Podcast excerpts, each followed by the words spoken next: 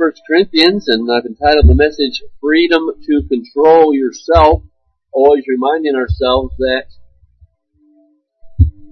bringing all things into obedience to Christ, being godly, being holy, being Christ-like, keeping the law of God, uh, any way you want to put some of these things, it's never seen in a negative light in Scripture.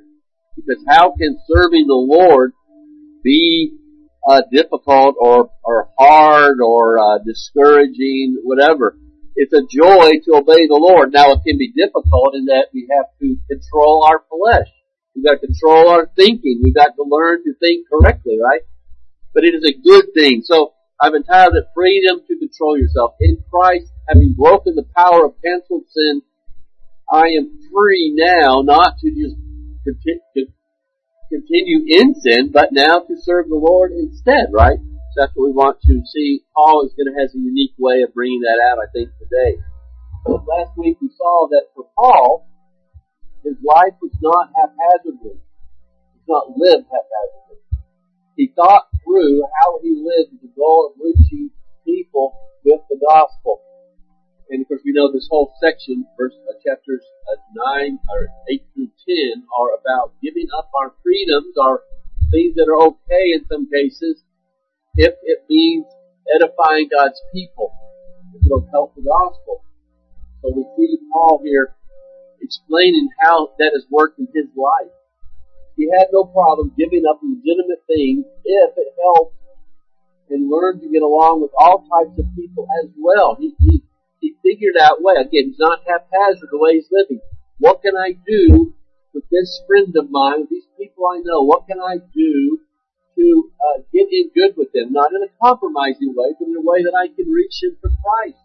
Mean, eating something they eat or involved with a, a, something they're interested in that I maybe don't care that much about, or do I need to give up something that might be offensive to them?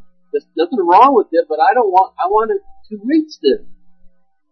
And so that's kind of what he's been talking about here today, and, and we'll continue into chapter 10. And he also spoke to the motivation of those in the ministry, woe to anyone who refuses to preach when they could. But God has called you, and in one sense He's called all of us to be a witness for Christ. Woe to us if we don't take that seriously, but woe to me if I would not proclaim the gospel when I had the opportunity to as well. And then we, uh, one thing we referred to, I thought Piper summed up all this very well, John Piper, when he says, in freedom, for love's sake, you try to overcome unnecessary remember unnecessary, alienating differences that cut you off from unbelievers. In freedom, for love's sake, you eat dinner together the way they eat dinner.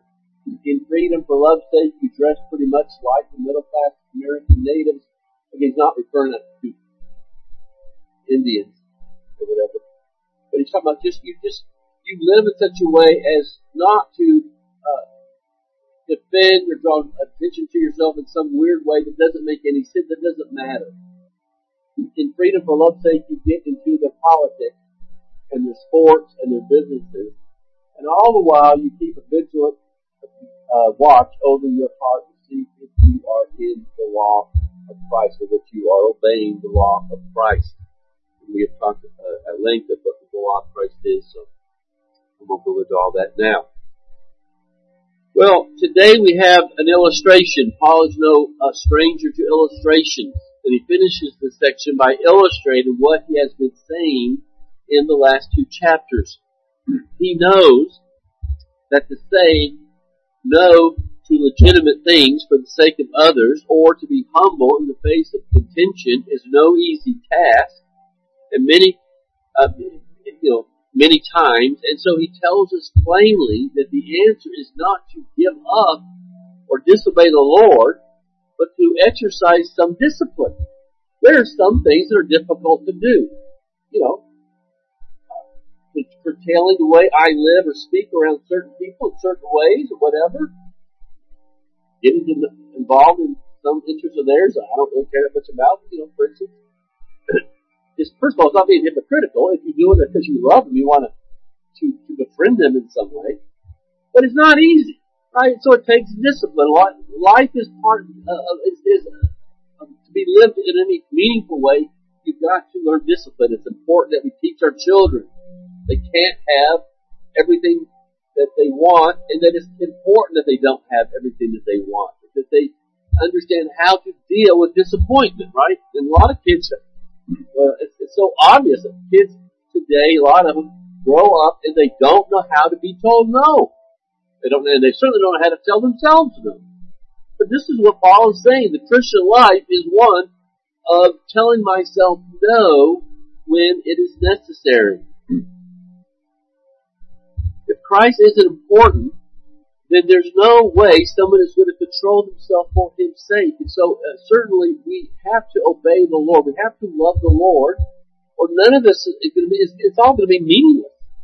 We're assuming that Christ means enough to you, and the souls of men mean enough to you that you're willing to do this to begin with.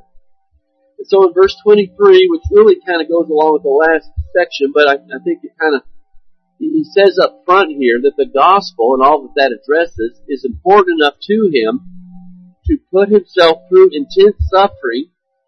And when we think of some of the lesser things that we gladly suffer for, I mean, let's just read verse 23. I do all for the sake of the gospel. That is, I endure uh, all for the sake of the gospel, that I may share with them in its blessings. In other words, to see people grow in the Lord or become saved. And if you think about what some people will do, and this is part of Paul's illustration, in order to gain a goal, whether it be uh, some sports goal or some uh, life's calling, some profession that they want, something they want, they're willing to suffer, to to do without for lesser things. How much more then because of Christ and the kingdom of God? And so in verse 24, we find in this illustration, uh, in this passage here, uh, an illustration, here, an illustration, an exhortation, and an application. And I'll kind of sum up Paul's words today. The illustration is that of running a race. The exhortation is that we're not just running, but there's a certain way that the race is to be run. Something I think a lot of Christians struggle here because they think that once I'm saved, then it really doesn't matter after that. And no, you've been saved for a purpose uh, to run a certain way, to live a certain way. And then the application is that this is going to take discipline. There's a proper way to run. So there's a there's a way to run. The, the exhortation is that we are to obtain, we're run to obtain a, a goal. And the application is that that's going to take discipline, right? Those are kind of the three things we're going to look at here. And the illustration is an athletic event in which there is a reward. It's an illustration of the Christian life. Now, obviously when we read this, as I'll just say up front, when Paul says, do you not know that in a race all the runners run, but only one receives the prize, we immediately understand that we're not to take this as a complete illustration of the Christian life because we're not racing against each other there's not only one Christian going to get a prize, right? We're all going to get it if we're running properly. So that's not the point of the illustration. The, the point of the illustration primarily is going to be running the proper way. So just to keep that in mind and don't get caught up in the illustration. The Greeks and by this time the Romans were easily as sports crazy as our culture is, if not more. And so he uses an illustration everyone would immediately be able to identify with. Um, and this crosses over to any pursuit we might have and, and, and, and the time and energy we're willing to put into it. In other words, discipline it, it has great application in every area of our life. But the two big sporting events to the Corinthians would have been the Olympic Games, uh, the ancient Olympic Games, and the Isthmus Games. Corinth was located on the Isthmus, and so the Isthmus Games were uh, games were held in Corinth, right there in that area, and uh, they were kind of lesser than the Olympics. Um, and, and and of course, again, the Greeks. If you know anything about ancient Greece and the Spartans, you know how you have to you know say something Spartan about something that's very bare bones. The, the Spartans were very warlike. They were took their physical physical uh, conditioning extremely seriously, and they they they were very about discipline and about hardship and about coming strong. And so uh, this was something that was still to some degree going on. At the age of seven, all children were introduced to athletics. This was not just games, but exercise and development of the body, and in particular, they did this for the boys so that they might become uh, good soldiers. The girls weren't left out. They uh, too were expected to train and to be, to be healthy so that when they got married, they would have uh, boys who would grow up to be good soldiers. So it was all kind of geared towards that. Um, another goal important to them was that you would have a lovely body that housed a lovely soul. You would have a healthy body. And in this day, there was no thought of everyone getting a ribbon. You didn't have, you didn't have participation trophies back then. Only winners. But all this wasn't so much for fun, but of course to reach a goal. They had a purpose in mind. One writer says of that day, when he lived back then, that the masses only demanded two things of the politicians. Now listen to this because it's, it's not, it's, it's very sad. Think about it. They demanded only two things of the politicians, bread and games. Give me what I need to live, and help me to be uh, sidetracked, abused, entertained. I think a lot of people in this country, that's all they really care about. By day, they stood around idle. By night, they watched sports. He says that that's what they that's what our culture does. He says. So it's small. It's a small wonder that as we see what's going on in our culture that we fear the same end of cultures that, that, that uh, came upon cultures before us for doing the same thing. Well, anyway, races are not one automatic. That's one of the things Paul is saying here, that it takes discipline. It takes a goal. It takes to understand what's going on around you. The athlete who wins outperforms his fellow athletes all want to win, but the ones who are going to win, and in this case again, because we're not talking about just one winning, but we're talking about everyone doing well. Um, if you if you want to win, if you want to do well, you're going to have to do what it takes to win. That's kind of Paul's point here. The athlete who wins the race is that individual who most wants to win, who purposes to win, and who is willing to pay the price for winning. And that's what Paul's saying. Are you willing to pay the price? We know that there is talent and ability. You know, some people have more talent and ability that comes into play in all this. Again, we're not going to press the illustration too far. But what sets the winning top tier athletes above the rest is that they are willing to train and to deny themselves whatever is necessary to win, right? If you've ever read any of the commentaries of the Olympic Games and things like that, you see that for four years, these people change their life completely in order to be at the top of their game because they know if they don't, ability and natural talent alone will not do it in most cases, in most instances anyway.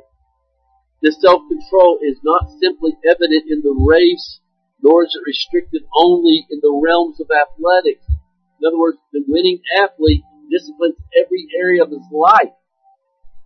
Not just maybe his strengthening, for instance, but he knows that he can't sit and watch TV late into the night or go out and party all night. He needs his rest. He can't just eat whatever he wants. He knows what certain foods does to his body. Every aspect of the athlete's life is disciplined that he might win the prize, and that's what Paul wants to impress upon us. As Christians, we're no different, except that what we're working for is much more important than an Olympic medal or a national championship in some sport. And it's amazing, I think, how little we think about that because we make things so important that aren't. And so we have a goal, and that is to run well, to win the prize. Of course, one of the two main points Paul is making is that the trophy in these pursuits uh, in their in their case was just a pine wreath. It was just a, a laurel that would soon decay. It was the the fame, the recognition, whatever it is, all those things. It's all passing. It's all transient. In the grand scheme, scheme of things, it doesn't matter.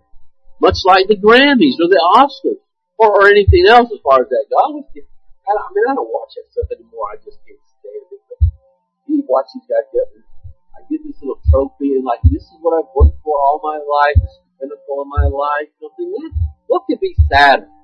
And they do the same thing when they get that uh, Super Bowl ring on their finger or they win the Masters, whatever, you know.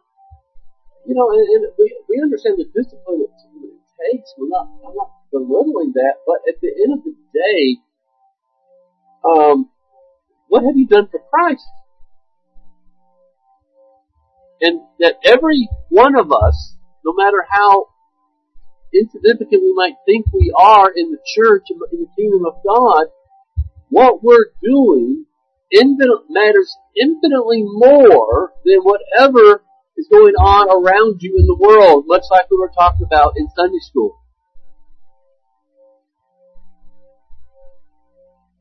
So at least athletics here, as he talks about, Paul uses uh, exercise and athletics sometimes in his illustrations. We know that they at least have some use uh, in the Christian in, in life for a Christian. You know, bodily exercise profiteth some. That's certainly true. Anyone who's in shape uh, knows that any kind of uh, work, mental or physical, is easier we become more productive when we are physically healthy as much as the Lord allows, when muscles are toned. So I'm certainly not saying those things aren't important to some degree. That, that's an area of discipline. Uh, it's, uh, a, it's an important area of discipline. We're not talking here just spiritually, just mentally, but there's a sense in which Christians need to remind ourselves that, you know, it matters what I eat. It matters if I'm sedentary, if I just sit around all day, uh, that it, I can do better if I have some measure of physical activity. And if we all can't do the same thing, that's, that's all well and good, but those things matter in our Christian life as well. Just, I just kind of throw that out in passing. So the first thing he says is that the Christian life is like a race in that there is a goal and a prize for those that finish. It's a little bit like running a marathon most people don't get in a marathon because they think they're going to win. They know full well they're not going to win. That's a different class of people who would those things.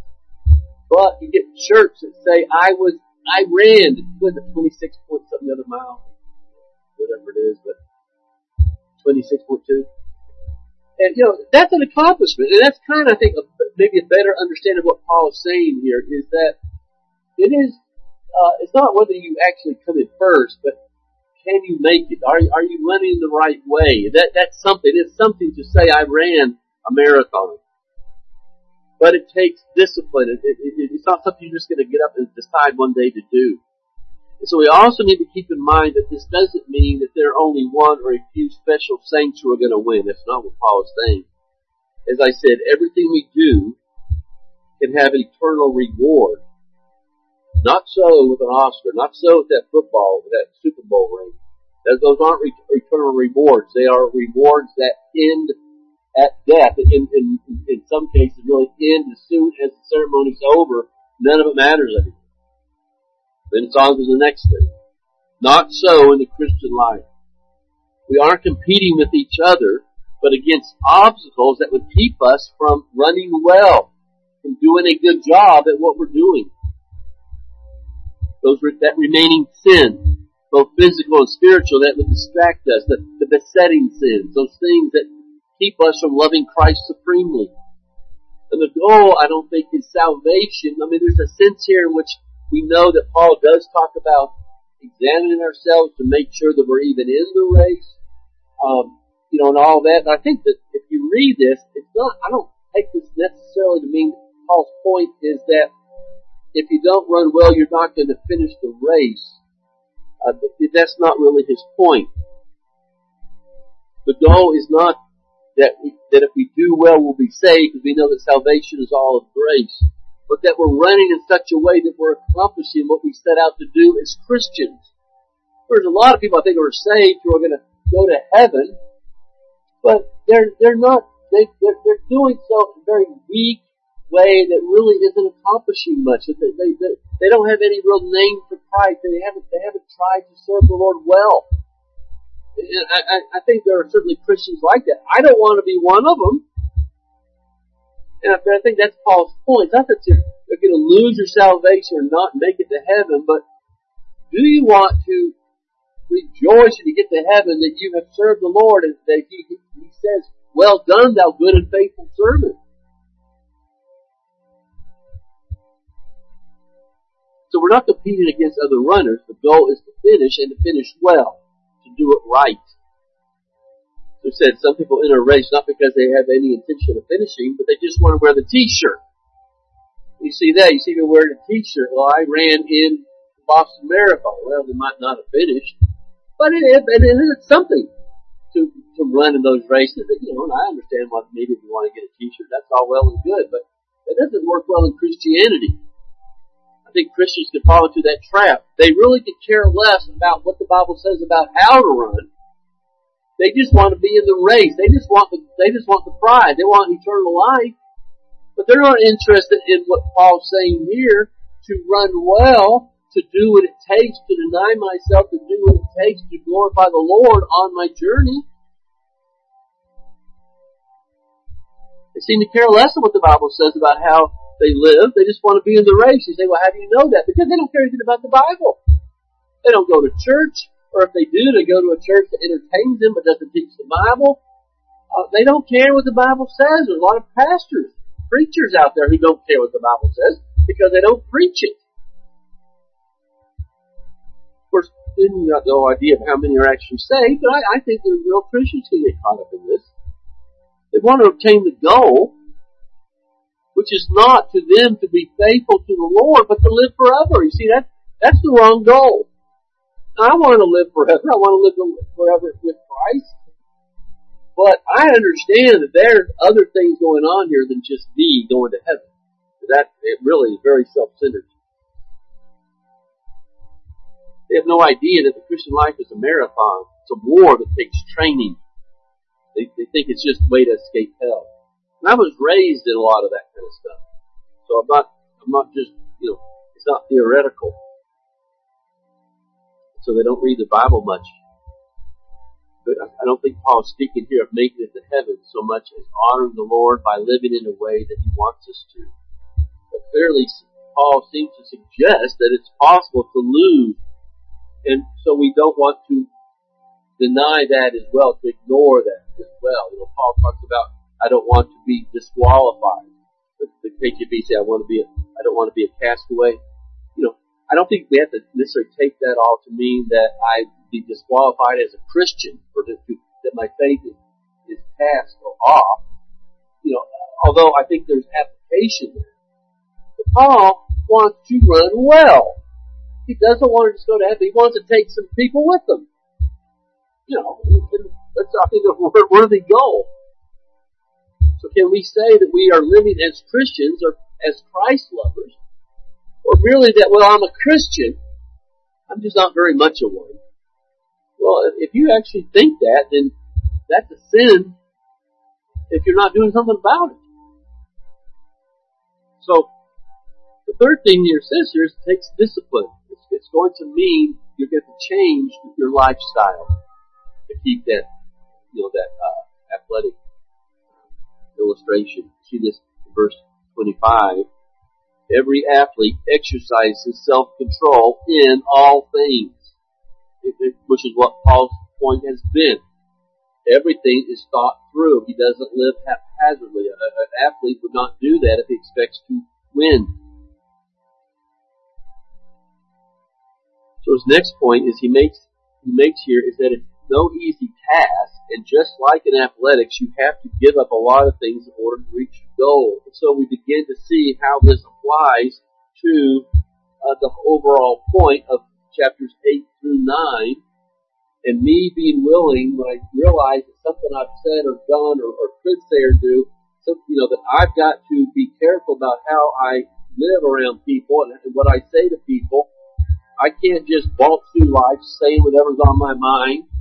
And you got people who seem to glory in that. Well, I just say it, tell it like it is.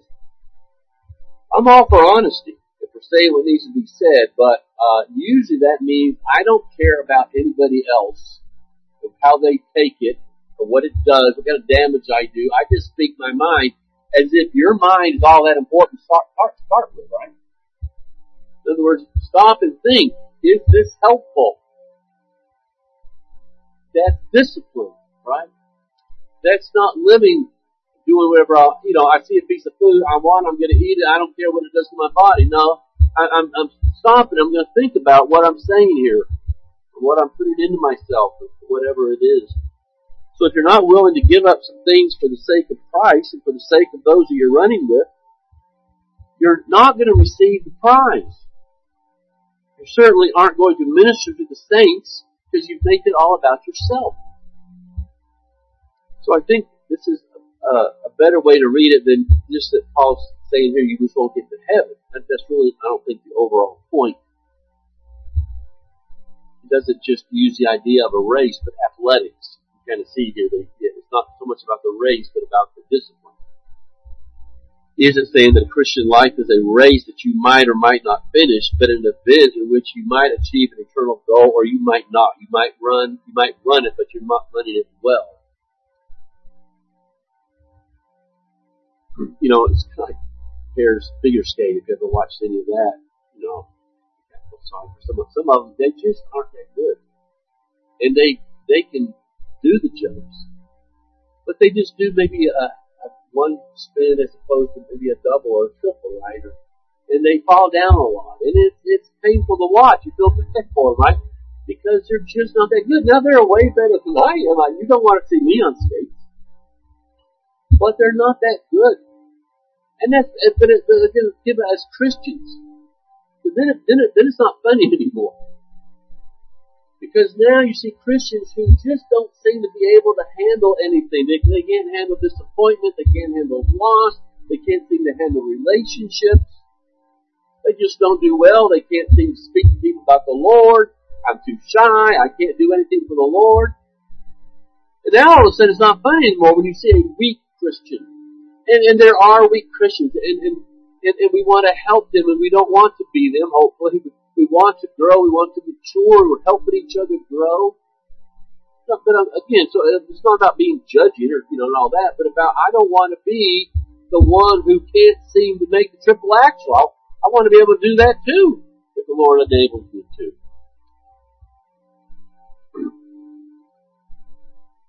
So there's a goal. There's a reason to deny yourself. So in verse 26, a Christian is not to live for improper goals or with no goal in mind. To live for Christ and His body and not just for yourself is going to bring about a lot of problems and conflicts and things that you're, uh, you wouldn't ordinarily have to go through. That's part of the Christian life. At the same time, life itself that's common to everybody is going to bring its own set of problems and, and they'll be even more difficult if you don't have a strong faith. And so a Christian just can't go through life uh, and making life all about how much money can I make. I'm not against careers as such, but if, if, if your life is controlled completely by your career, that's all that matters, you're, you're, you're gonna struggle here. Because at the end of the day, I've got to do whatever is best for serving the Lord. We can't, we can't just walk, walk through life doing whatever pleases us, whatever brings me pleasure or satisfaction. We can't go through life refusing to do the things that are difficult. We can't go through life only worried about whatever helps my finances. Those things aren't unimportant, but that can, you've got to discipline yourself.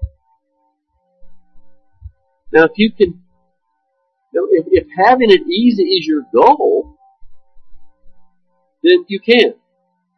That, that is how you're going to go through life. But we're speaking to those whose goal is Christ and to honor Him, not temporal ease. And so I would just stop here for a moment and remind our parents and, and you children, because you're old enough to hear what I'm saying and think about it too. Raise your children to be challenged, not to take the easy road. Don't you say you, you want your child to, to learn this instrument or to uh, sing this song or whatever, and they say, "Well, I don't want to do that." And you say, "Well, okay. You know, what, what would you like to do?" Well, I want to play video games. Well, no, wait. You're the parent. Make them do things. Teach them to get used to doing things that you don't necessarily want to do. My parents, I remember my parents had my, my sister and I singing up in front of the church at like three and four years old. You know, they didn't ask us, well, you want to do it. And I don't remember ever arguing about it. But in other words, they challenge us to, do things. To not just sit around, not just play around. You're here to serve people. You're here to do things so that when you get older, well, I have been in difficult situations. I have stood in front of people and sung.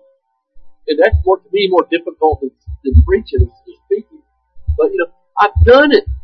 And, and you see the people and you, you, you say, well, let's do this. And, uh, you, you, you, I blame their parents sometimes because have you not ever challenged your child to do things that are difficult, that aren't easy? We're, we're just not here to always do the easy thing, especially as Christians. So he says here, to live selfishly is like shadow boxing. It's not accomplishing anything. It's a song that we sing sometimes, you know, only what's done for Christ will last. And it's certainly true. Life isn't just about working up a sweat, but it's about actually accomplishing something. And so in a sense, the lost aren't really living because they're going through the motions of living, but at the end they're going to be left with nothing. They might write some nice poetry, they might build a city, as I said, but whatever they do, but at best, God will use it for His people, but they're leaving it all behind. It is not accomplishing anything for them outside of this life. And Paul is saying that for a Christian it is also possible to live much like this and not really accomplish anything for Christ, or at least let's be more, realistic. We're not really accomplishing what we could for Christ, what we've been saved to do because we don't like to be challenged, we don't like to discipline ourselves, we don't like to tell ourselves no, whatever. And so it's not just about running, but running properly. So let me try to bring all this together. I mean, I hope I've made some practical points here, but I believe his point then is running properly is not just enduring to the end and hoping to make it to heaven. Now, if we endure to the end in a biblical way, that means we will be watching over our souls. Do I see evidence of my salvation? That's a good thing. But it's not just about making sure that we go to heaven. There's a few other verses here I think that bring some of this out. 2 Timothy 2, verse 3. Suffer hardship with me as a good soldier of Christ. So this is just, this is just part of being a Christian. Paul says it, and I don't know if he's being nonchalant as such, but he's just saying this is just, he doesn't say, no, I've got this huge uh, point I'm going to make. Everybody pay attention you're, you're not going to believe what I'm about to say. No. This, this is just what you've been saying to do. Suffer every, suffer hardship with me as a good soldier of Jesus Christ. No soldier is in active service takes himself in the affairs of everyday life so that he may please the one who enlisted him as a soldier. That's exactly what he's been saying, right? And also, if anyone competes as an athlete, he does not win the prize unless he competes according to the rules. And I think that again helps us understand what he's saying in First Corinthians. Paul knows that you can't lose your salvation, but it is possible to not be much of a Christian, if I can put it that way. You know, it might, it might be a better way of putting it. A weak Christian. And, and not just being a weak Christian, but you're going to suffer for being a weak Christian. You're, you're, you're not going to have the inner strength you need. You're not going to have the, uh, the ability to do well in life if you're weak. At least to some degree.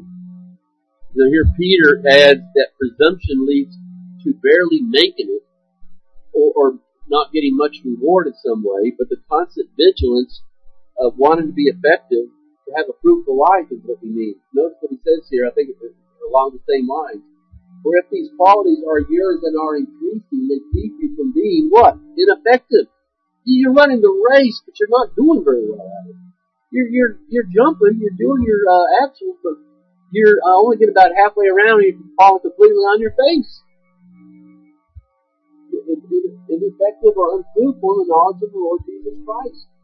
For whoever lacks these qualities is also nearsighted, is so nearsighted that he is blind, having forgotten that he was cleansed from his former sins. Again, bring in the fact that when we aren't taking sin and those things that dishonor the Lord seriously, we're forgetting why God saved us.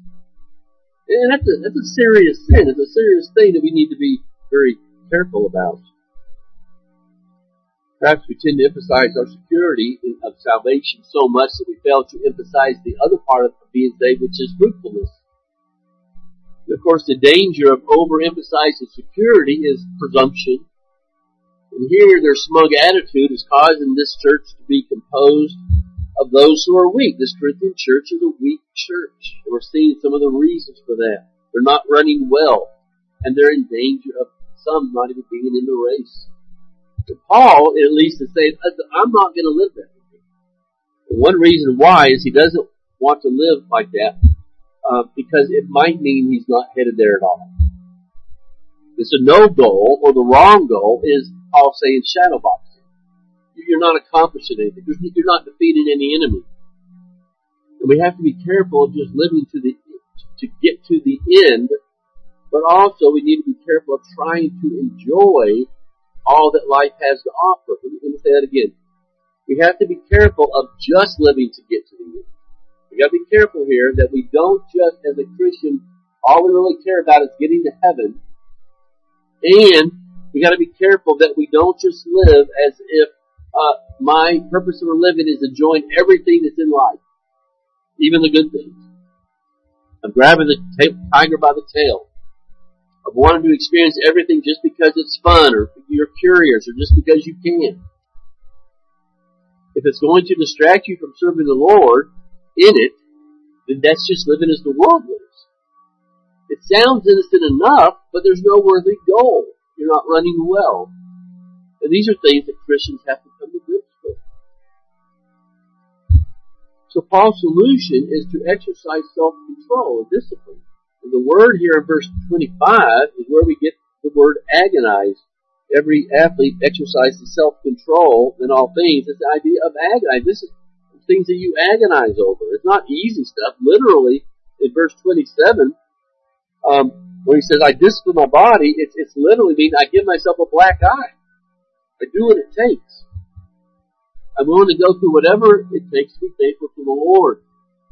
His point isn't just the idea of eating only bread and water or poverty or taking cold showers. Please don't read this and thinking that what being a Christian is, is just denying yourself anything that is pleasurable and being as miserable as you can. That's not what we're talking about here.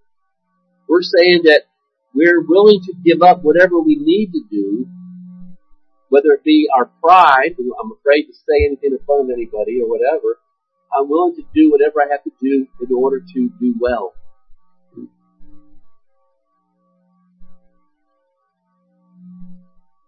Again,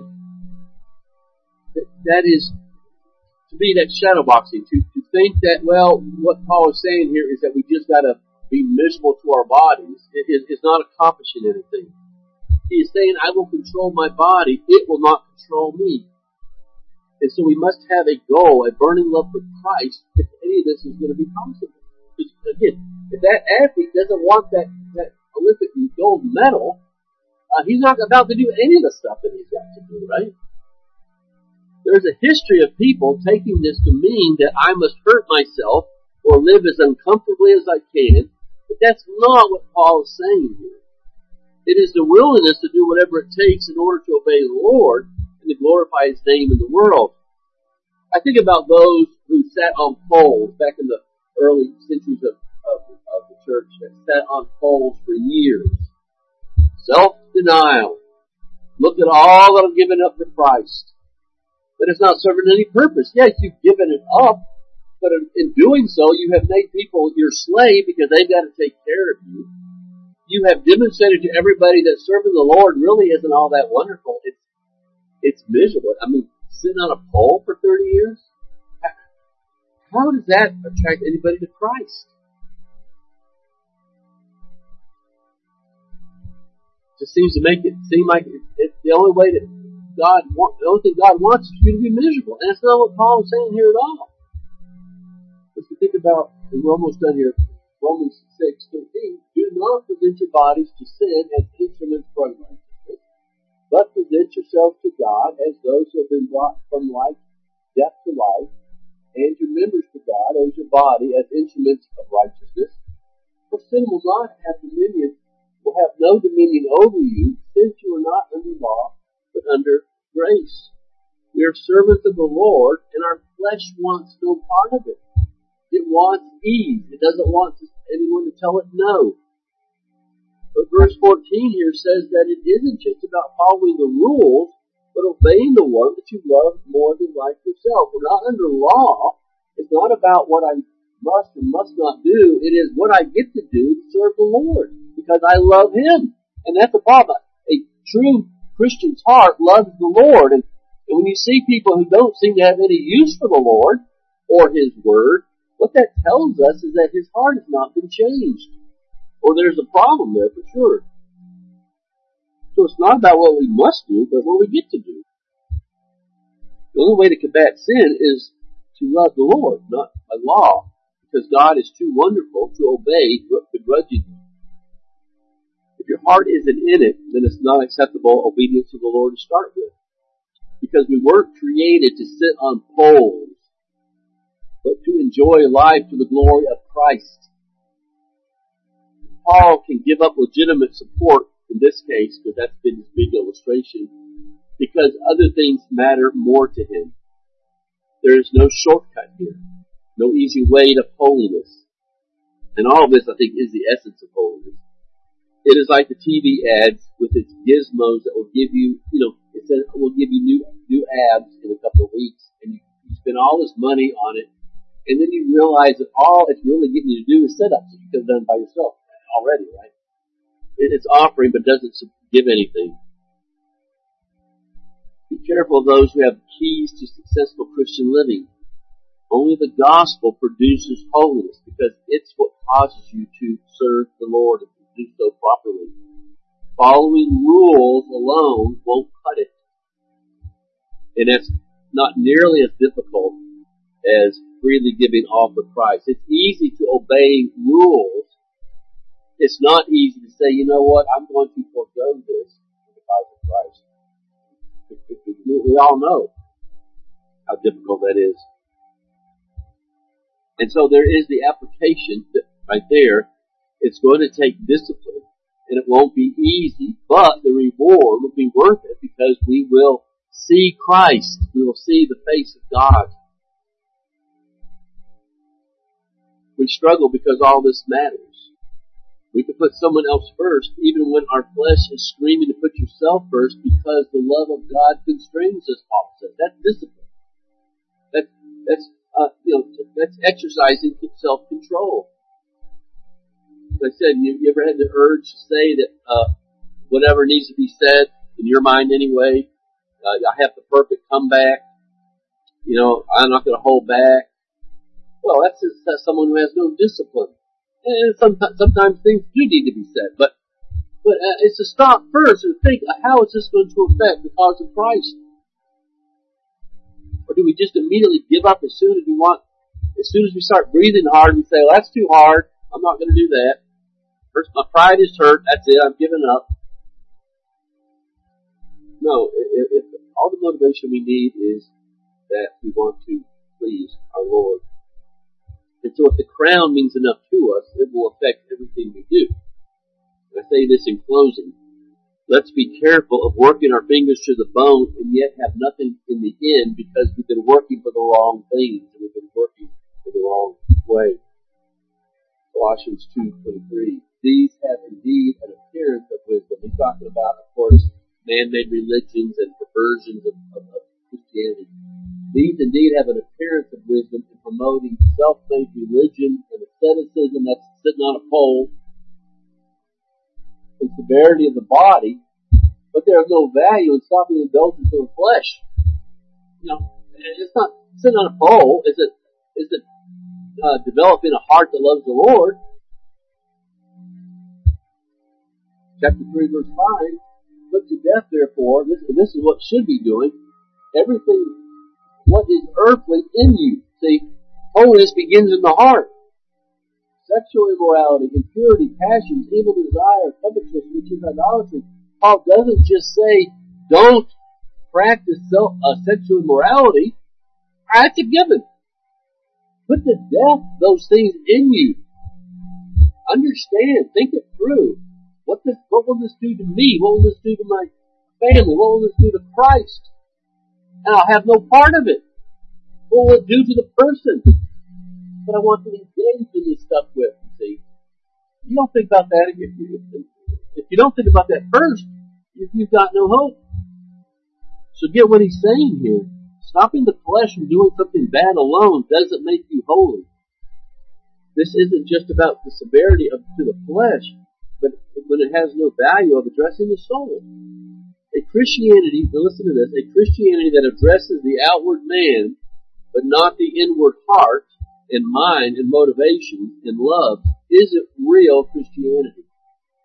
It's a form of Christianity. It's a self-made religion. We say it again. A Christianity that addresses the outward man, but not the inward man. The mind, the motivations, and love isn't real Christianity. It's a form of religion. And there's a lot of religions out there that practice self-control. Outward self-control. We don't put that to death inside of our, in our hearts. We'll never do it in our bodies. So Christianity is not just about how we begin the race. It's not just about how we end the race. It's how we run the race and everything in between. These are things that Paul knows we need. I'm going to stop there today. Any questions or comments?